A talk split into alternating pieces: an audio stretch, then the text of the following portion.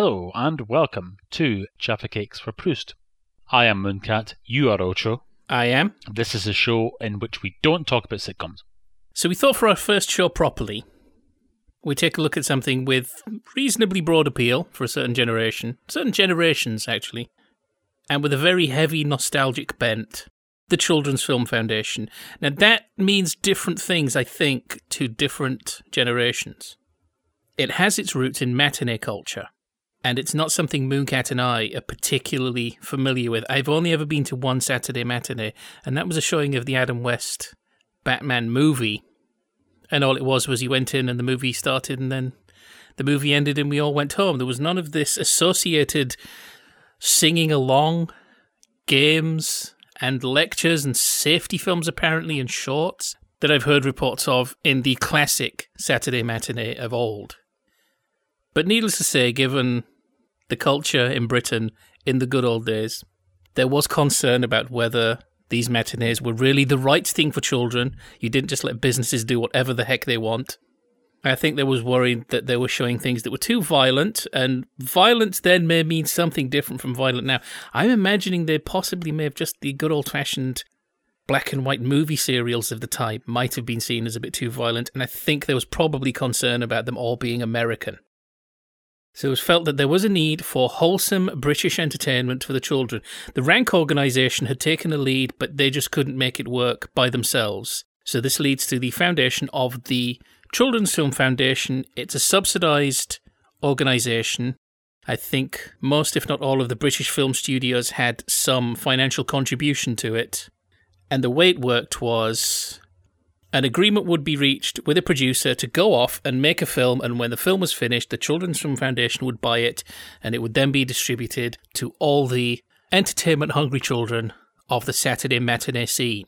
And you'll notice that I'm using strange little distancing words like apparently and supposedly, because to Mooncat and me, Children's Film Foundation was something that was served up on a Friday afternoon because Children's BBC was feeling a bit lazy is it a summer holiday thing? Yes, it was. It was always a summer holiday thing, as far as I recall. You remember how in the summer time, Children's BBC, which normally began at three fifty, would begin at ten past four, for example, at least for one fortnight of the year after some Wimbledon coverage. And on Fridays in particular, you might have got, say, a couple of programs. You might have got, say, Ulysses 31, and then 4:35. Well, hey, it's a Children's Film Foundation film for an hour, and that's my recollection. Sorry, my my left came across as a bit mocking, didn't it?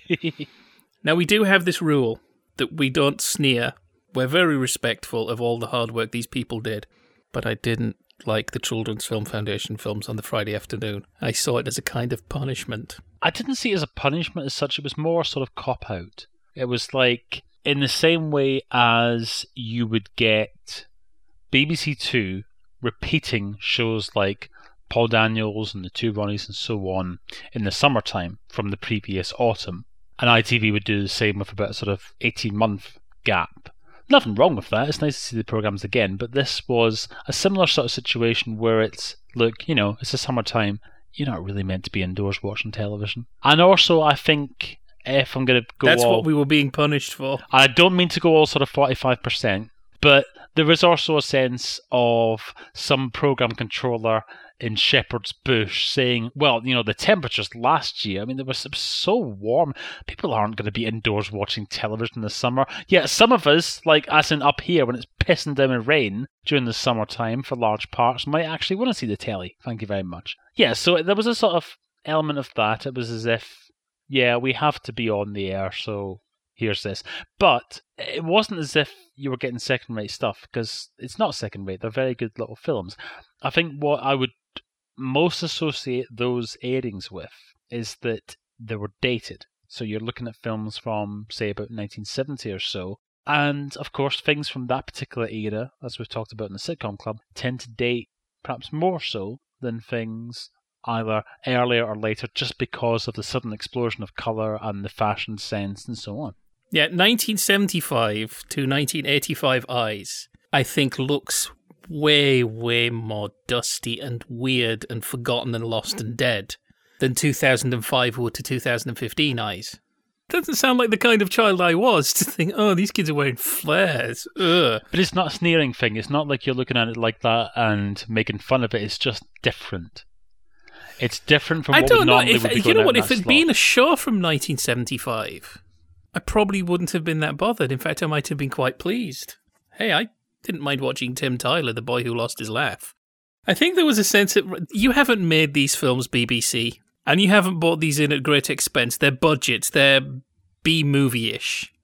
Some of them are cheap in a way they can't hide, and they don't seem to get energy from that cheapness. Some of them, as I've gone back and looked at them, are fantastic for their cheapness. There's a nice brightness to them. There's a nice, well, come on, let's just get the film made. Let's all have fun. I never seem to see any of those. I always seem to see the formulaic, uninspired, drab looking ones.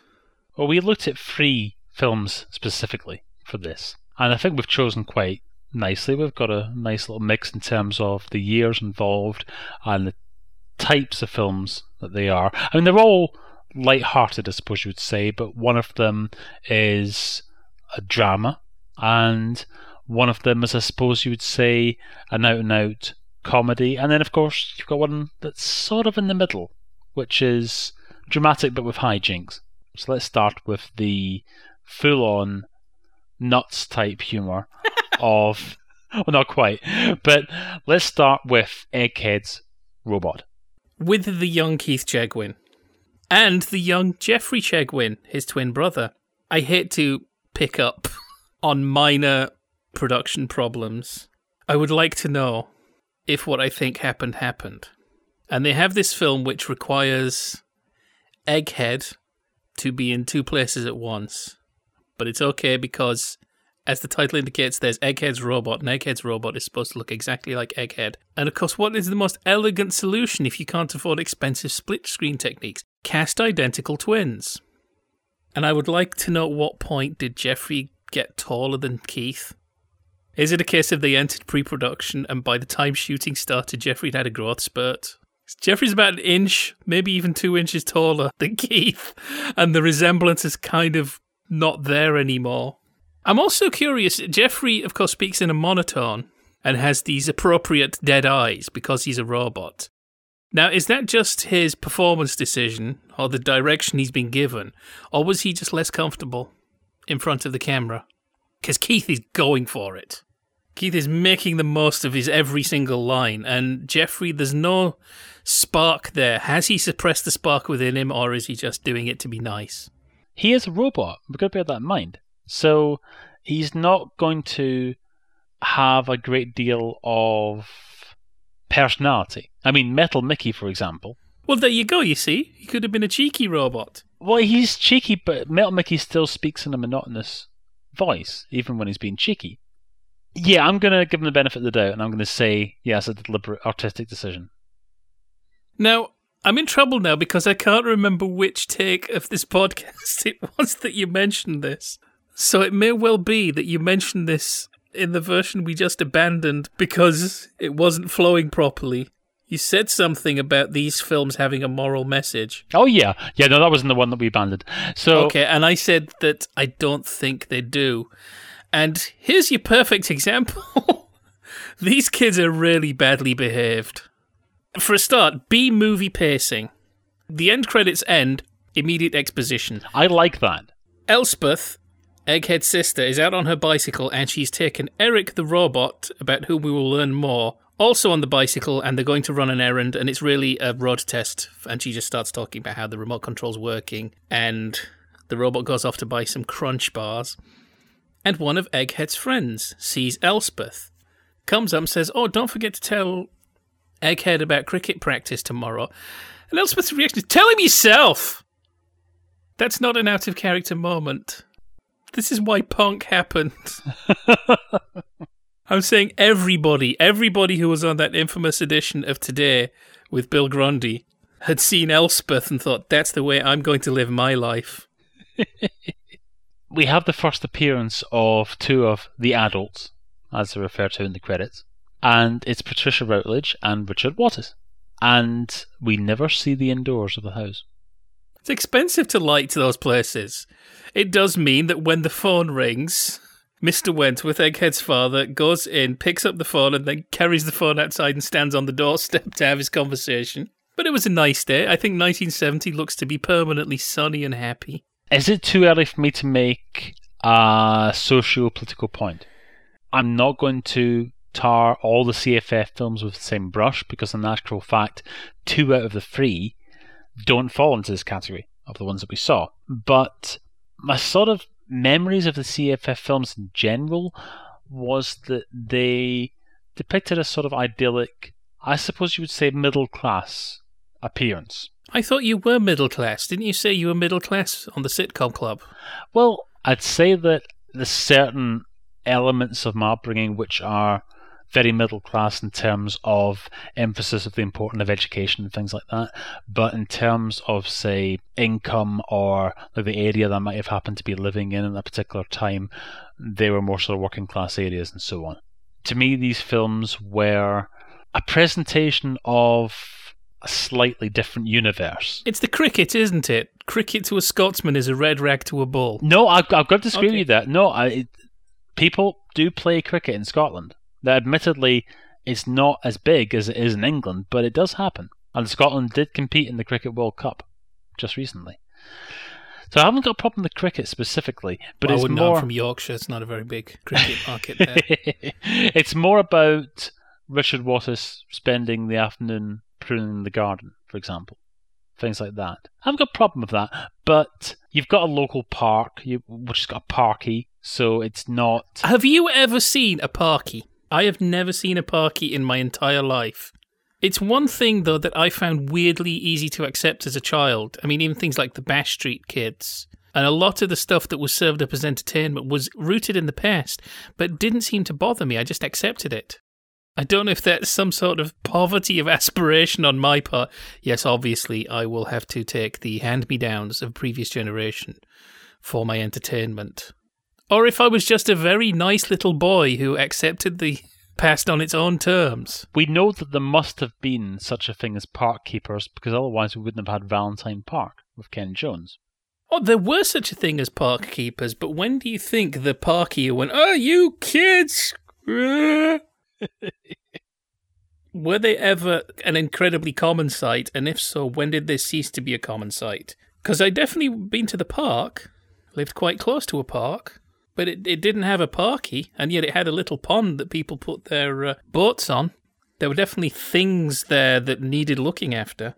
Maybe this is just the areas that I happen to have lived in over the years, but generally speaking, the park is somewhere where you never see any staff in attendance, you never see a park keeper, and generally speaking, you're sort of told, yeah, don't go in the park, you know, because there's like, you know, there's Neds hanging around there. Neds being I suppose what you would call nowadays chavs or whatever local expression you want to use.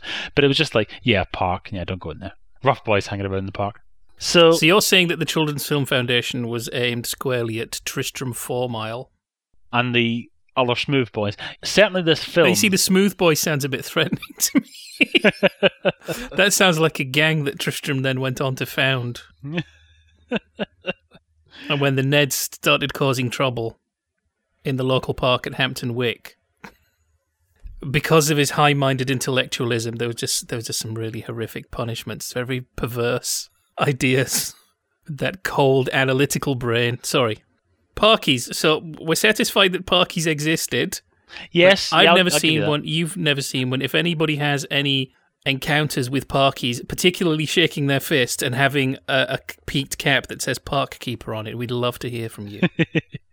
now, the thing is that we are talking about park keepers as if that is some sort of ideal, stress free job. Actually, I did once nearly walk smack bang into Parky.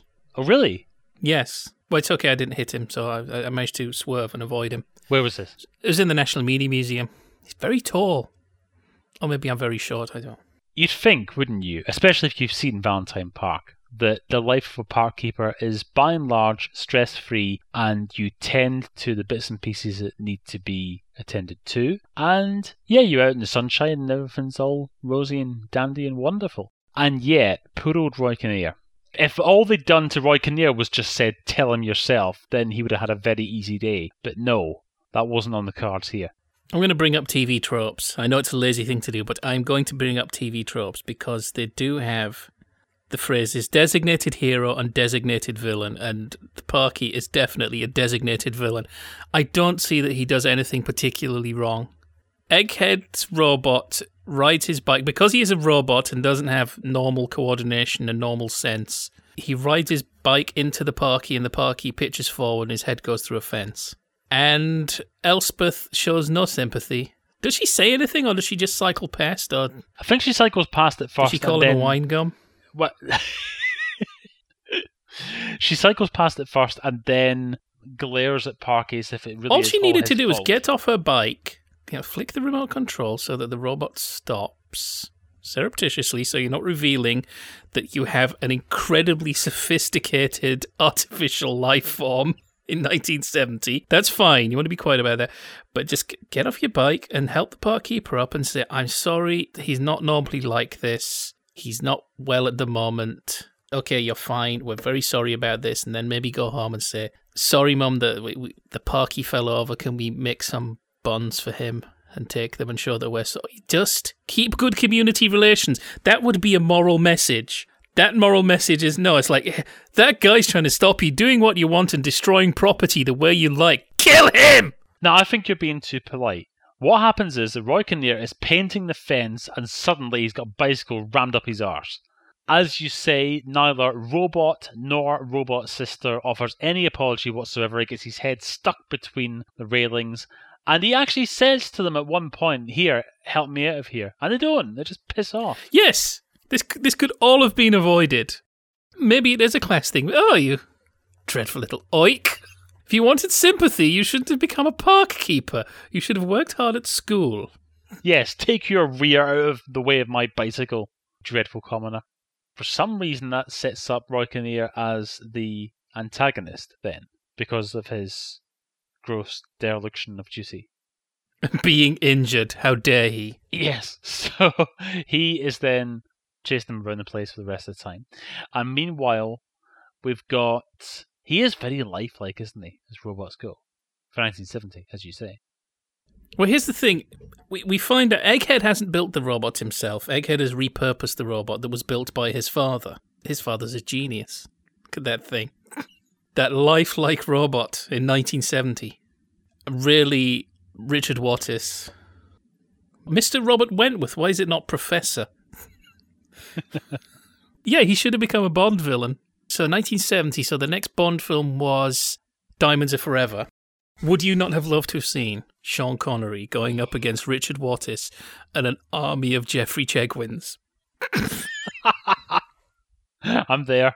Not to take anything away from Charles Gray as Blofeld. Well respected actor, great distinctive voice, slight resemblance to Ronnie Barker, magnificent. But an- another example of how unfairly this park keeper is treated. There's a bit later on where the girl is pushing her bike through the park, and the park keeper does not like people riding their bikes through the park because, let's face it, look what happened to him last time.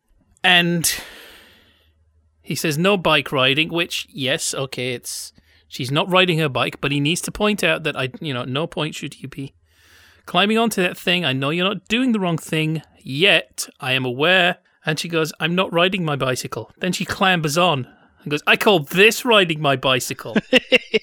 which one in the Today program with the Bill Grundy, which one is Elspeth Wentworth? which side of Siouxsie was she standing on? Anyway, I Always wanting to meet you. so Mr. Wentworth built a robot paratrooper and he made it look like his son. I have a theory about this because he does say at one point that oh, you are a duffer at sports.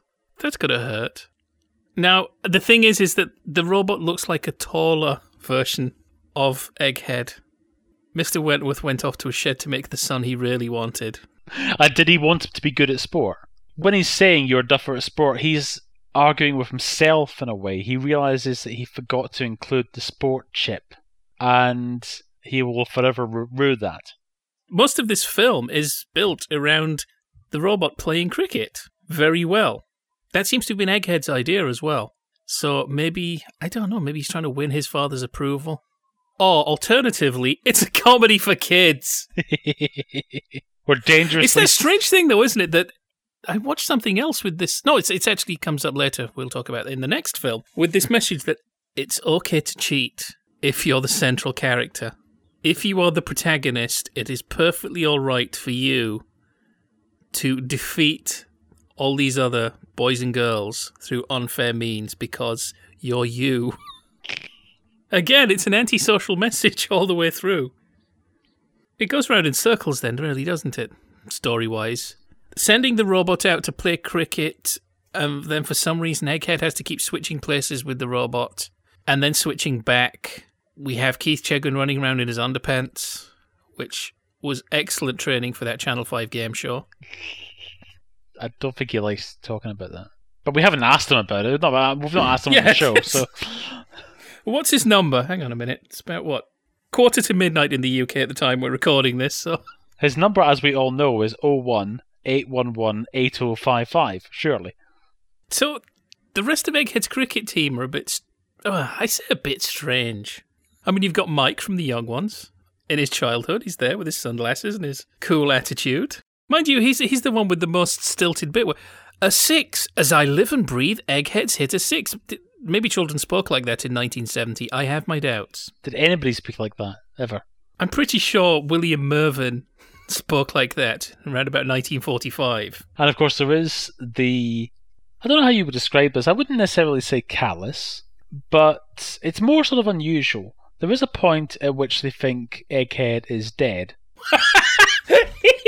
yeah, yes, I knew there, I knew there was something in this that I, I thought I, I kind of run out of things to say there, but you've just reminded me of the most bizarre part. And this is what I have a note here saying that this takes place in a callous parallel universe where normal human reactions are suspended.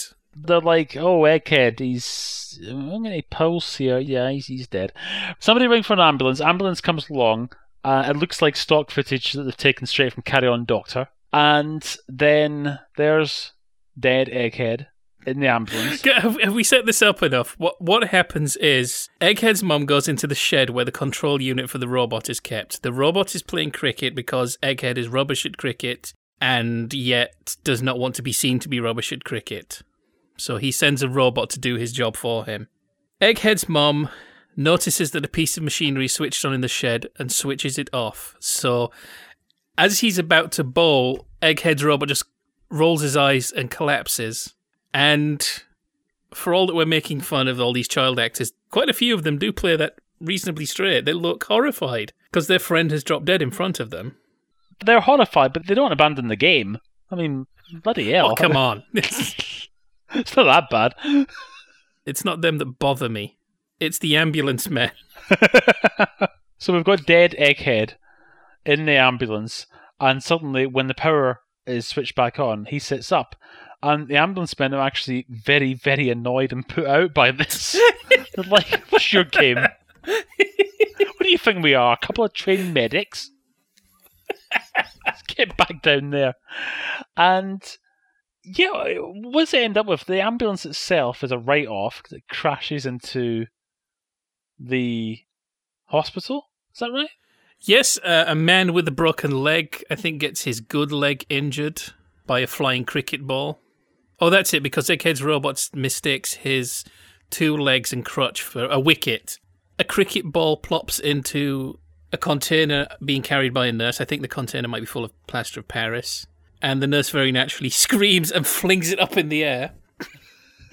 I'm being so unfair to this poor film, but there's a couple of bits that I think could have been fixed. I don't. It's it's slapstick. It's nonsense. It's meant to make children laugh on a Saturday morning. Right. One thing, the tactics of the rival cricket team when Egghead's going up to bat and one of the kids says, "Come on, let's get him out."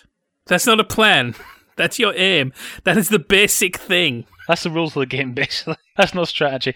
But also, when Egghead himself, not the robot, but Egghead, is spotted by Mike, and Mike's like, "Hey, you're Egghead, aren't you?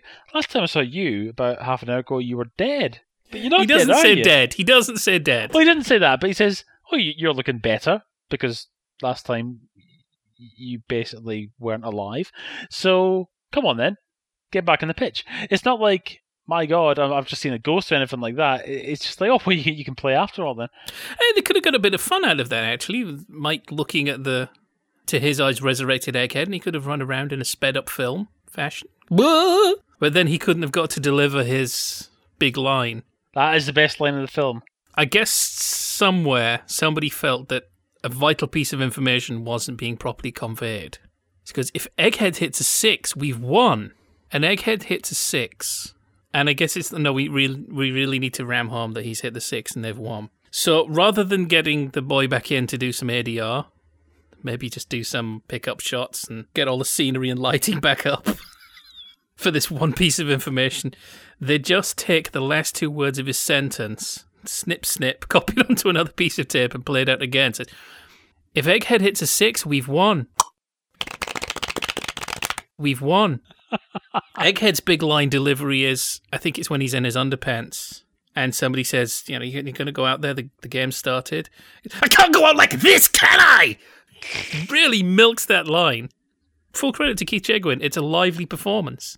The music is insanely catchy, and I've had it running in a loop in my head ever since we started talking about this film.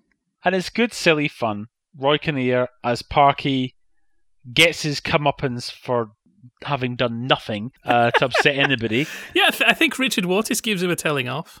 Yes, so it serves him quite right, and they're having the temerity to be. But it's too middle class, isn't it, for a horn-handed son of toil like yourself? well, thankfully, we've got the CFF equivalent of a Ken Loach film coming up because in Sammy's super T-shirt there is actually the existence of a laundrette doesn't he live in a terraced house? The only thing is, is that they can afford an indoors. It's multicultural. It's multi-ethnic. They've made Sammy's best friend black because it's, I presume, in a city, London. It's the late seventies. It's a less purely white world. They're reflecting that. They haven't made him into a stereotype, though. He's just got his own personality as the best friend, and his whole thing is reading some knockoff version of the Guinness Book of Records and coming out with facts about who's run the farthest and who's dived the deepest and all that kind of stuff. I like that. It would have been very easy to have him a stereotypical character along the lines of the Lenny Henry character on Tiswas. No, he's not like that at all. And actually, this whole thing that we're saying that this is more working class, it just is. I don't get any sense that we're having fingers wagged at us saying, by the way, boys and girls, some children live in terraced houses and they do not have big gardens, which was an attitude I sometimes came up against as a child when you're being told by somebody who lives in a big house with a big garden that some children live in terraced houses with small gardens. Yes, I lived in a terraced house with a small garden. Get off my case. Again, it just is. There's a bit of bullying, but the bullying isn't really made. We're not just seeing Sammy constantly having his head sat on and his pants pulled down or any of that kind of stuff. Hang, oh, hang on a second. Is that what goes on in? I don't know. I just I started a sentence and I had to keep talking. what would be a humiliation? This is a very spontaneous podcast. I don't write bullying notes ahead of time. things to do. I don't want to be found with a list of humiliating things to do to small boys in my possession. Well, there's a, there's a no matter how much it would make this sound a slicker podcast. No, right, that's just what I came up with.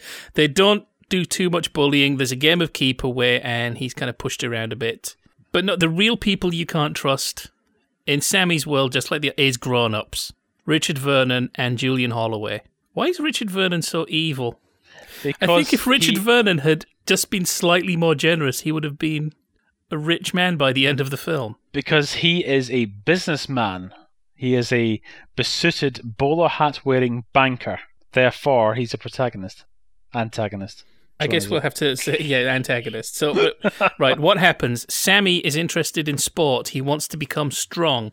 He wants to take part in the local sporting event. There's going to be racing, and I don't know, maybe it's like a, it's like a fifteen hundred meters race. It's run by Jack May, whose credit on the IMDb is Jack May as Sportsmaster. Sammy has his lucky T-shirt but some of the bullies play keep away with the t shirt, they fling it in the air, and it goes in the window of some scientific place where Julian Holloway is trying to make indestructible cloth. He's got a big container full of shirts that he's treating with magical rays using science and then setting fire to the shirts in the hope that he will eventually find a shirt that will not catch fire. Sammy and his friend Marvin run inside. So, this is a place with top secret scientific work being done. Not necessarily top secret on a national level, but definitely you want to worry about industrial espionage. It's quite easy to get into, isn't it? well, you, all you got to do is get past Michael Ripper. You know, he is a security guard of the highest caliber, but on occasion, if you are quick enough, you can outwit him. So something happens to Sammy's t-shirt. That's the next one put in the science machine. A lever or something gets knocked by Sammy and Marvin, so it gets extra supercharged with science. Julian Holloway notices it doesn't catch fire, but as he goes to report this to Richard Vernon, his boss, Sammy and Marvin grab the t-shirt. Sammy puts it on, and because it has been bombarded with particles, Sammy gets superpowers. Can I just check? You're not just taking words directly out of New Scientist, are you? You're throwing all these technical terms at me, and I'm just I'm not getting this at all. I learnt it all from Bob Haney. Bob Haney, who once had a Superman and Batman story where Superman and Batman's sons, because he just like I want to write a story about Superman and Batman's sons, and instead of going to the editor, well, I think the editor didn't had a bit of a hands off, approach. uh, Superman and Batman don't have sons. It's like the story is this is a story about Superman and Batman's sons. You can't prove they don't have sons. Fine. And there is one where Superman Jr. and Batman Jr. are going off to do some superheroing in a city. Superman's not sure if this is a good idea. So rather than being Superman, he could have built a duplicate city. No, what he does is he he cracks the San Andreas fault like a whip, creating a weird parallel vibrational city that is one day ahead in time. Bob Haney science. And I think that's what's happened to Sammy's t-shirt. It's been bombarded with Haney rays. Because some of this stuff is not explained really, but why is he super strong? Why did he have strong arms just from wearing the t shirt? Well, I think there might be a little explanation that comes up later. But so you need to know Sammy now has superpowers, so Sammy is now as fast and as strong as he wanted to be, in fact, more so. And that means he's perfectly entitled to destroy property as he sees fit because he's the hero. So when he's wanting to show how strong he is to his friend, he just goes and pulls a flagpole out of the ground and tosses it like a caber. Whose flagpole is it? Who cares? If you could do that, you would, wouldn't you? I know Richard Vernon is the bad guy, and he really is the bad guy. He's not like Roy Kinnear. He he does bad things. He tries to have Sammy kidnapped.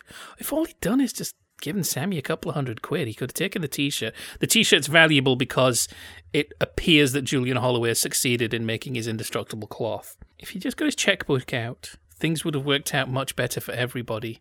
Except maybe for Sammy, who would have lost his superpowers. But anyway, so not Richard Vernon is nearly killed because this flagpole goes straight through the car Sammy's not to know. It's not like they're after him and Sammy picks up the flagpole and flings it at him in fear. No, he's just demonstrating his own strength, flings it up in the air. He doesn't know where it comes down. It just happens to come down. He could have plunged straight through Richard Vernon's chest. Or anybody. Roy Kinnear might have been going to a different park for a bit of relaxation because of all the ungrateful kids. And a flagpole could have come looming out of the sky at him and just gone straight through him. Sure, that's going to be like a busman's holiday, though. I mean, if he wants to go and relax, he's not going to go to another park, is he? He's curious to see about how other people do it. Maybe he was going to exchange hints and pro tips with the other parkies. Would or is like this some sort of park keeping conference? I imagine that when he, you know, late at night, he rings up those park keeper chat lines. there is some sort of hand wavy line about it absorbs energy and multiplies it which I think is supposed to explain Sammy's superpowers. Look, even if it's a possibility that you're going to plunge a huge big steel post through several bystanders, be they businessmen or park keepers, then I maintain that if you could, you would.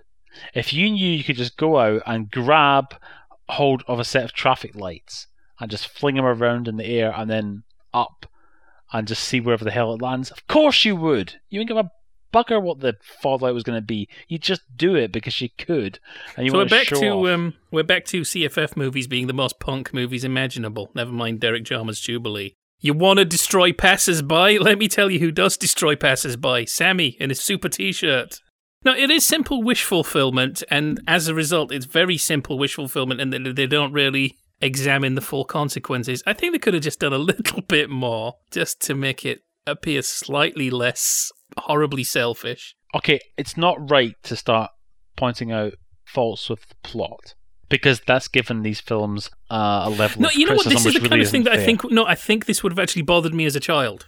It's something where every time we look at children's television and films from this period, probably something we're going to keep coming up against is these stuff being made by adults who don't really remember what it's like to be a child, or being a child has changed so much that it's different. And I can imagine there's possibly a certain amount of, we don't bother about that. The children won't care or notice. And I think it would have bothered me as a child. And I can't think I would have been the only one who thought, well, that's a bit irresponsible of Sam. He might not use the word irresponsible, but that ain't right. Was was he flinging flagpoles around? Why can't they give him a reason to fling a flagpole around? So here's what happens. He's trying to demonstrate his super strength to Marvin, and a flagpole is about to fall down and hit Marvin, and Sammy grabs it and puts it back straight, demonstrating more power than Sammy should have. And there his powers are demonstrated, saving his friend. Not just saying, oh, you want to believe I'm superpowered? Snap! Here's some property. Oh, well, should have left it in public. How about this for a plot issue? So Julian Holloway hasn't seen what actually caused the T-shirt to develop its superpowers because he wasn't in the room at the time, but he thinks that he was. So when he brings in Richard Vernon and says, "Look, see, see, it won't catch fire," and then they end up with a T-shirt being stolen, why doesn't he just repeat what he thought was the process by which that happened? Or has he just been firing at random? I'll work out afterwards. I'll take the t shirt apart. Well, that's the kind of plot issue that I don't think I would have noticed as a child. Not that you're not right to bring it up. I, th- I think we know where this is going. The sporting event is going to happen, and Sammy's going to do amazing things. But what I do like is, uh, having said that, that's you know, cheating is fine, cheating is fair. Sammy does not win because of the T-shirt. On the one hand, yeah, th- he finds out that the magic was inside him all the time. Bit of an American kind of thing. No, I, actually, that fair is fair. After all the dreadful, willful destruction of property and nearly killing somebody, Sammy does win fair and square, and the T-shirt explodes. He doesn't win fair and square though. How do you mean? Well, if you look how far behind he is, they find out that this t-shirt's molecules are unstable, so the t-shirt is going to explode, and it gives him too much strength, then it gives him not enough, and then he starts going backwards, and then at one point he stands still.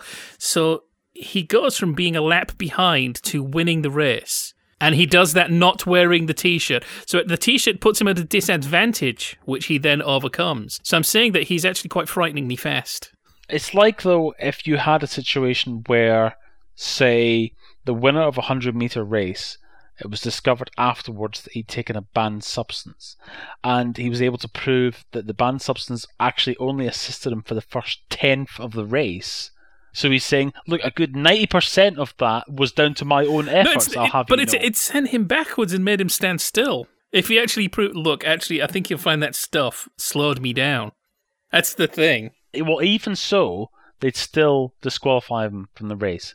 If you take that logic to So what's going to happen? Right, one of the bullies who is also in the race and tries to knock him over is going to say, "I think you'll find that the molecules of his t-shirt had been changed, and that's why he could run so fast." So are you saying then that if I won't name names because it would be libelous. So if runner A goes into the next European Championships and he takes a banned substance and actually it has a negative effect and yet he still wins, by this logic then he should actually get two gold medals. Rather than just being thrown out of the competition and altogether, because that's what would happen. They wouldn't say "good on you." uh, no, you know, no, they wouldn't. a- but I, th- I think it's the guys who wrote this did not write a story about Sammy winning through cheating. They wrote a story about Sammy overcoming an obstacle to win the race, and as Marvin says, it was really his own power. The only other thing I want to mention is that Marvin carries around a black felt tip at all times. This comes in handy at one point. As I said, scientifically, Sammy's superpowers don't make sense. But then, Vernon and Holloway manage to get hold of the t shirt because Sammy has discarded it, it was doing him harm. The t shirt explodes, and we see Julian Holloway holding the last ragged part of this t shirt. And it's the tiger's face, and the tiger's facial expression has changed. And we see, I don't see its eyes glowing red, and he goes, ha ha ha ha ha. Was it magic? Was science nothing to do with it? Was this some strange kind of magic that had given Sammy those powers that would not be adequately explained by molecular changes to fabric? Well, the thing is, okay, it was science to begin with, but Vernon and Holloway had a choice. They could either have used the science for good, or they could have used it for evil, and they chose evil, as in profit. So, therefore, the science turned into magic. This is very interesting. I didn't know that would happen. well, compared to the last two, our third film is completely down to earth, isn't it? Uh, it is, if it wasn't for the fact that we've actually unwittingly spiced it up somewhat in the course of a couple of viewings. Do, do you want we'll to get come that, to out of the way right at the beginning, or Uh, no, no, we'll, we'll, we'll, we'll, save it. We'll, we'll, we'll come to that. 1984 Pop Pirates, the only one that I actually remember watching on children's BBC. And even then, I don't think I watched it to the end. Dreadful little boy I was, really. Terribly judgmental and snotty. And this again, we're running counter to the middle class image. Working class boys in a reggae band trying to win a Battle of the Bands competition. No magic. We all know from the outset they're going to win the competition. They win the competition by being a tight unit who plays very well. There's no magical bass guitar. There is no change in the molecules of the bass drum skin. There is another thing I remember being the stereotype of the Children's Film Foundation film, which is children witness a crime and nobody believes them. Now, this isn't quite what's happening in this one, but this is the crime based Children's Film Foundation film. But it's different again because one of the children is actually implicated in the crime. And as the title implies, it's pop piracy, copying of music videos for selling in market stalls, which is being done by George Sweeney, uncle of Paul, who is the lead singer of the band Pirates. And Paul's nickname in the band is Wine Gum. Well, okay, so the first time we saw, we watched all these films twice for our research purposes. The first time we saw Pop Pirates, there's a scene early on in the film where Paul is practicing because he's still in the band at this point, and here comes Uncle Stuart, and he's shouting in Paul's ear, and it really did legitimately sound like he'd said to Paul, "Oi, wanker!"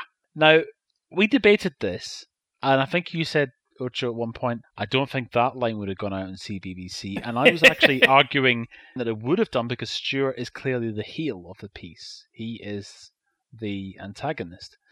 So I thought it's it's it's mild, it's mild swearing, and I thought they'd probably get away with it because he is somebody who you're not supposed to emulate at all his behavior. On the second viewing, we actually heard it three times.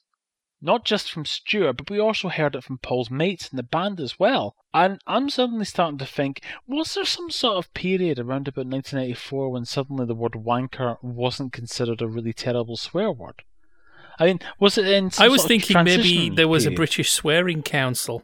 Among other things, it was felt that the destructive influence of American television and film it was eroding fine old Anglo-Saxon curses. So by this point, we've seen the film twice, and now it's just become an accepted fact. Any discussion about George Sweeney at any point will automatically trigger the response "Wanga!" and we debated having this as a ringtone, for example. And We had T-shirts made up. and finally, you decided to give the film a third viewing, which is more than anybody surely has watched Pop Pirates at any point, even during the duplication process. And you made a horrific discovery, did you not? The first time we thought we heard it in the film, the drummer is shouting across to Paul. He's irritated at Paul because Paul's not helping him with the drums. So that made sense. And he goes, Oi, wango! I thought that sounded like wine gum. That's very strange. I'm going to have to confess now, I haven't really kept track of which child is which in the band. Then one of the other band members who isn't Paul says, So what do you what do you about it, wine gum? His nickname's Wine Gum. He did shout wine gum. And then I went forward to George Sweeney, and so Paul's there practicing his guitar, and he's not paying attention. As Stuart's going, Paul, Paul, and he pulls out the plug on the guitar, so there's silence, and he goes, Oi, wine gum! So I didn't even bother checking the third instance because, like, yeah, he shouts wine gum because that's why it's only Paul who's having it shouted at him in this. I have to admit that this is very, very disappointing. I wasn't taken aback. If this had been, say, Egghead we're talking about, then it would have just been, oh, you've misheard.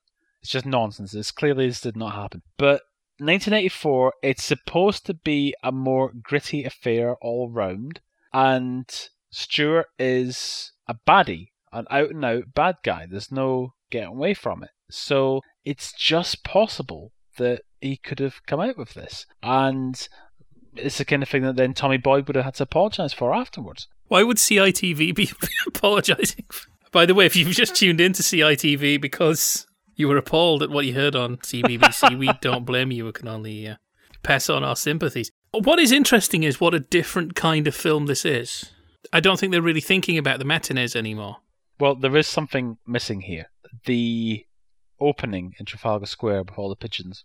It's not here. Well, that might just been the copy we watched. And by that point, it might have been the Children's Film and Television Foundation, which is what it became. And you, I think I have seen a pigeon opening where it comes on CFTF as a logo. So they're possibly, yeah, they're thinking differently now, which is why it's less about simple wish fulfillment. Yeah, being in a band with your mates, there's a little bit of fantasy, which is being a great musician and impressing people. But that's possibly why it's no longer for making a bunch of yelping crackerjack scouts chuckle and scream on a Saturday morning. I quite like the rhythm of that sentence, but please don't try and think about it because I don't think it makes sense. so, just how serious was the issue of pop piracy in 1984? There was a scourge of people recording the Radio 1 Top 40, of course, which we all know about. Yeah, it's a strangely phony baloney thing. It's almost like they want to make a film about drug smuggling, but it's like, even if we're no longer playing for the matinee crowd, come on. We can only go so far. But as I understand it, what's recognized as being the last proper Children's Film Foundation film called Terry on the Fence, and I believe that that really does push the gritty envelope. You mean he actually does say wanker in that? The description I'm looking at here on screen online Terry on the Fence tries to suggest sympathy for the villain, a snotty youth from London's rundown docklands who's been scarred both physically and mentally by his abusive mother. So now the Children's Film Foundation films are looking to add a dose of reality. It's not about wholesome British entertainment. It's like, right, what is not being provided? Of course, you can argue that actually it was. It was it was being provided by television. There's lots of quite hard nosed stuff being made for children. Even something like 1975, The Changes, which has a fantasy base as to why the events suddenly happen, is quite stark in its own way. It's not distressing, it's not unsuitable for children. Uh, I watched a Dramarama recently, and my wife caught a bit of it. And she went, What is this? And I said, Oh, it's a children's program. And she went, This is a children's program? All they were doing was a kind of very M.R. James ish, pursued by ghosts in the stark English countryside. But my wife thought, This, this isn't really entirely suitable for children. So the ethos has changed. And Pop Pirates, for all that we laugh at it, and for all that there's a slightly stilted element to the way the children talk to each other during the rehearsals, though even then that's probably realistic. Every kid talks like he's the leader of the band at some point. And the keyboard player says something, I can't remember what his line is, but he says it with real venom. Fucking G! It's not a D, it's a fucking G! I suppose really the unrealistic thing is these children say spiteful things during rehearsals to each other. Whereas in my experience, no, everybody says it to the drummer. Okay, do you've been in a band? Yes, I was the drummer. I want I want to ask you a question with regard to artistic direction. As an outsider, I've never been in a band myself. I've never had any musical ability. I get the impression that the Pirates are just a little bit too good. Is that fair? Is that a fair criticism? No, no, it's not. Really? It, de- it depends how young they started. Yeah, of course, they sound slick. This almost feels like a pilot for a musical youth TV show. Did Musical Youth have their own TV show? I have a feeling they might have. But this feels like somebody's written a drama to be based around Musical Youth. So it's not inconceivable that if they'd been playing long enough, but they do have a lot of rehearsal time, as we see. We haven't really mentioned the plot because there is a bit of peril in the plot. One of them gets kidnapped by Uncle Stuart because he spotted Uncle Stuart's piracy operation. Uh, Uncle Stuart, what is it, video copying plant or something? Yeah, it was on a boat, isn't it? With a little No, but where he, where he works, Oh, I see. Yes, yeah. he, Where I Christopher think he works at a video copying place. Yes, for for Christopher Beanie, and he just occasionally nicks some of the masters, takes them off to his little houseboat, and makes copies and sells them to some dodgy geezers who then sell them down the market. It's small scale crime, but it is theft because now we have BitTorrents, Pop Torrents, the 2015 CFF hard nosed thriller. It doesn't have quite the same ring to it. But it is a direct line, isn't it? No, here's the one thing that, that stretches credulity. Where did they get the sign?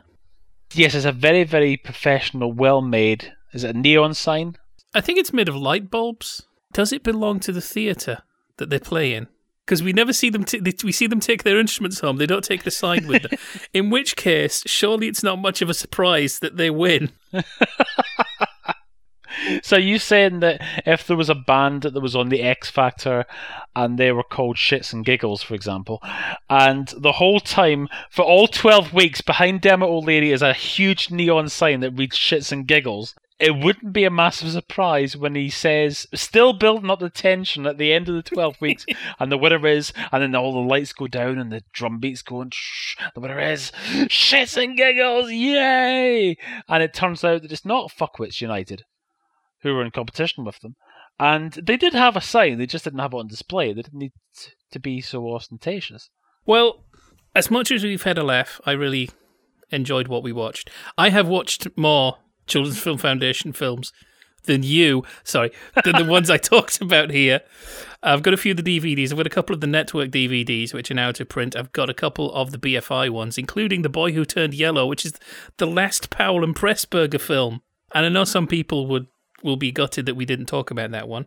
But it's, it's a rich topic we can come back to. Well, some people want us to have done a, a Hitch in Time, which has Patrick Troughton as an eccentric time traveller. The obvious one that we've missed out, apart from the one with Ronnie Barker, which I think is that the one with Jimmy Edwards and Graham Stark as the ghost in the house. The obvious one that we've missed out, and we'll definitely do this at some point in the future because we have watched it, is of course Mr. Horatio Nibbles. There's just too many to choose from. Well, next time, maybe we should do one from each decade 50s, 60s, 70s, 80s to see if any patterns form in the way they address their audience.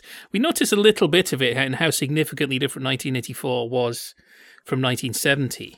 So, from 1951 to 1987, that's a lot of social development to take in. The Beatles had come and gone. ITV has come, and ITV has changed a couple of times. And what will we be talking about next time on Jaffa Cakes for Proust? Next month, we are talking about 1968. We are not talking about student protests or Paris or anything like that. We are talking about the ITV shake-up of 68, which saw the arrival of companies such as Yorkshire Television, Thames Television, and London Weekend Television. And the loss of Rediffusion and TWW. And it wasn't a straightforward administrative procedure because there were quite a few twists and turns, particularly in that first year. We shall be exploring those. So, from yourself, Ocho, Goodbye. and from myself, Mooncat, Cheerios, and this has been Jaffa Cakes for Proust.